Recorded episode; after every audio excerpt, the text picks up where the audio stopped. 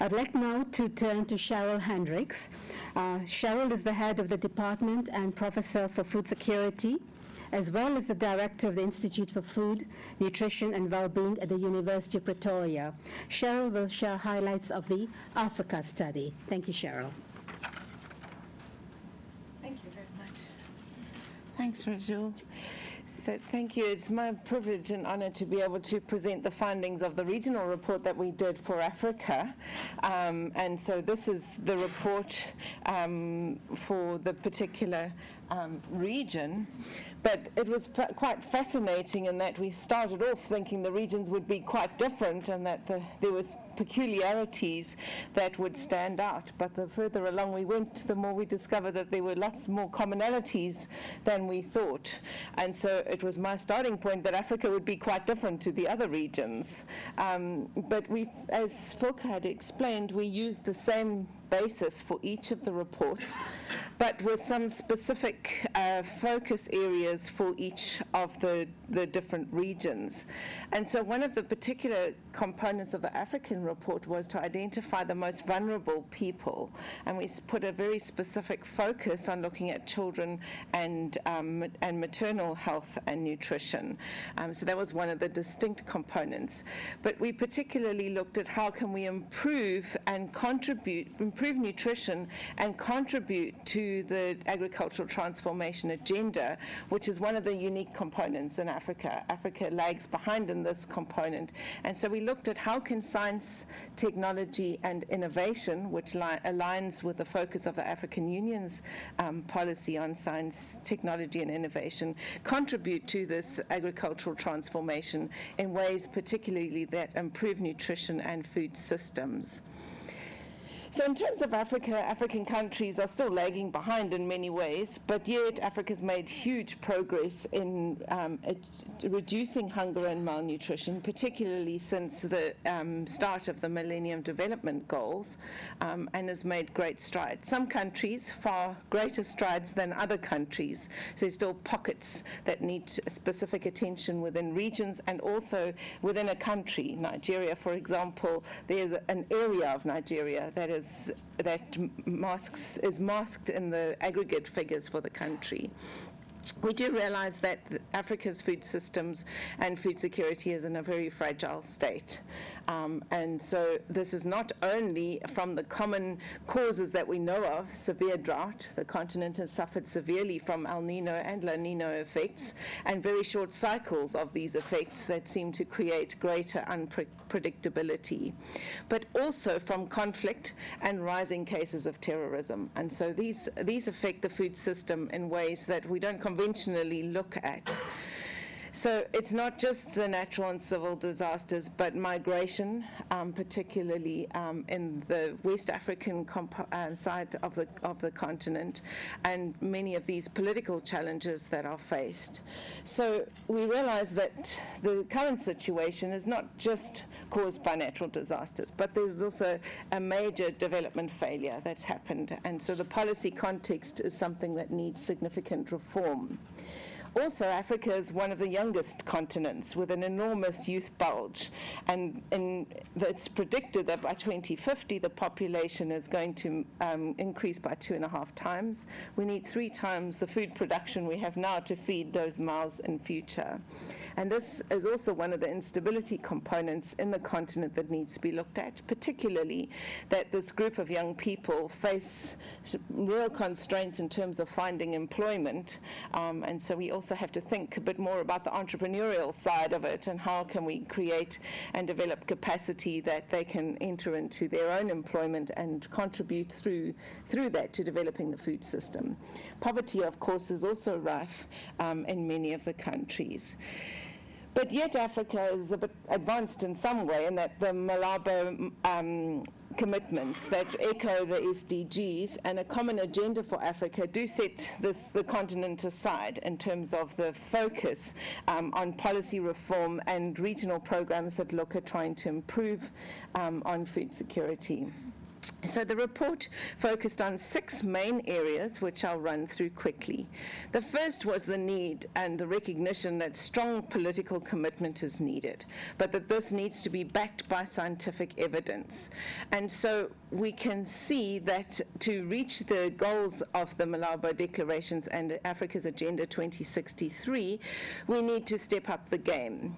And especially what we need is dialogue platforms, platforms where engage constructively with policymakers in order to bring the wealth of knowledge that does exist, and particularly contextual knowledge in Africa, um, to the policy-making table and how this can um, influence sectorial and multi-institutional platforms where this sharing can happen quite constructively. One of the elements in Africa is a rapidly changing landscape in terms of land ownership, and this has major implications for the food system, and so it's something we need to look at. Africa also is not really at the moment taking advantage of, uh, advantage of ICT applic um, applications and the potential for large data. And so this is an area that needs far more attention. W along the food chain, um, we need to not only improve agriculture and food systems, but we need to move along the line because that's where most of the income opportunities are going to be for these young people emerging in, in the future. Um, but we recognize that science, technology, and innovation has many, many solutions that Africa is not taking advantage of. So there's no need to start from the beginning, but we can leapfrog many of those by taking um, ideas from the other reports and the other regions and seeing how they can be applied. But particularly, one of the neglected areas is livestock and aqu aquaculture rearing, um, and also the nutrition and feeding of these systems. In Africa, also, there's often a lot of negative talk around modern biotechnology um, and the biosciences, and this is an area that needs to be addressed both the policy um, arena as well as stepping up the infrastructure, both the human capacity as well as the physical infrastructure to be able to engage in this and to adopt more um, modern breeding technologies, particularly to preserve and to protect Africa's rich diversity of food sources. So these are um, many of the modern breeding technologies offer opportunities to extend the life of um, those what we call um, lost crops of Africa. But also, we can also reduce inequalities, um, particularly by looking at the drudgery in agriculture and how technology can improve this, and particularly grant women more time for leisure as well as for doing the chores um, that they need to do. So um, farming system resilience is very important. Focusing on mixed farming systems can improve um, the, the whole farm system and can lead to uh, greater resilience in the farming system, both at the small scale level as well as the larger um, agricultural sector. And st um, also stakeholders, which include the farmers, need to work together to improve these resilience of farming systems. And we feel that some of this could be done, for example, by mapping and monitoring changes in land systems as well as in soil and water use.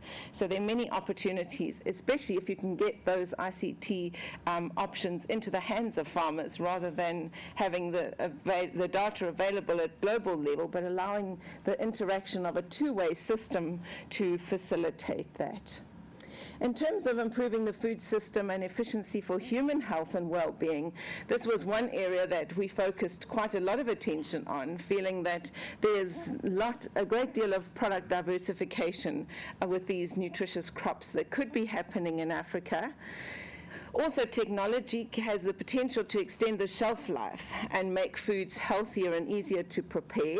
So very often, if you go back to raw foods, you need greater energy input. Um, so there's a, there's a trade-off with some of these. But how could we make those traditional foods that typically take a long time to prepare far easier to access? Um, Africa is at the beginning of a transformation um, of the food system. If we don't pay attention, we will land up with a very negative um, health uh, food system that negatively affects health. So we can find ways of improving that. One of the major constraints to doing this in Africa is improving um, the storage potential and the preservation capacity um, particularly focusing on how we can harness solar energy in order to prevent um, losses of, in the food system. Food packaging um, and packaging technologies are also necessary if you're going to um, work on these components. Along food safety and waste reduction, this is a component that has only focused on um, on food on post-harvest in Africa, but we need to look very more closely at how we can improve systems to reduce the use of chemicals, for example. How do we improve the health and um, the the other concerns around them? On mycotoxins, a major problem. We don't really know too much about how we can reduce these mycotoxins at particularly the small scale and household level, where a lot of destruction happens from mycotoxin, and we don't particularly know what the implications are on child development, for example. We also need far more capacity to test and certify products so we can enter into international markets, but also to protect the health um, of the population. And there are many um, cheaper and rapid assessment techniques that are becoming available, but need to be adapted to the particular situation. Um, and so in Africa, we have very few countries had food labeling systems, for example. So these are components that need to be looked at if we want um, to do that. But of course, all of this requires greater investment in human and infrastructural capacity, particularly focusing on the youth and how we can um, harness this and use the, the context in order to improve um, the training of scientists so that they're appropriate for their, for their specific context. So the report is quite upbeat on believing that science, technology, and innovation can overcome these challenges and trans, uh, transform African food systems to achieve Agenda 26, which focuses on the Africa we want. So if we take these contextual elements into consideration. Thank you.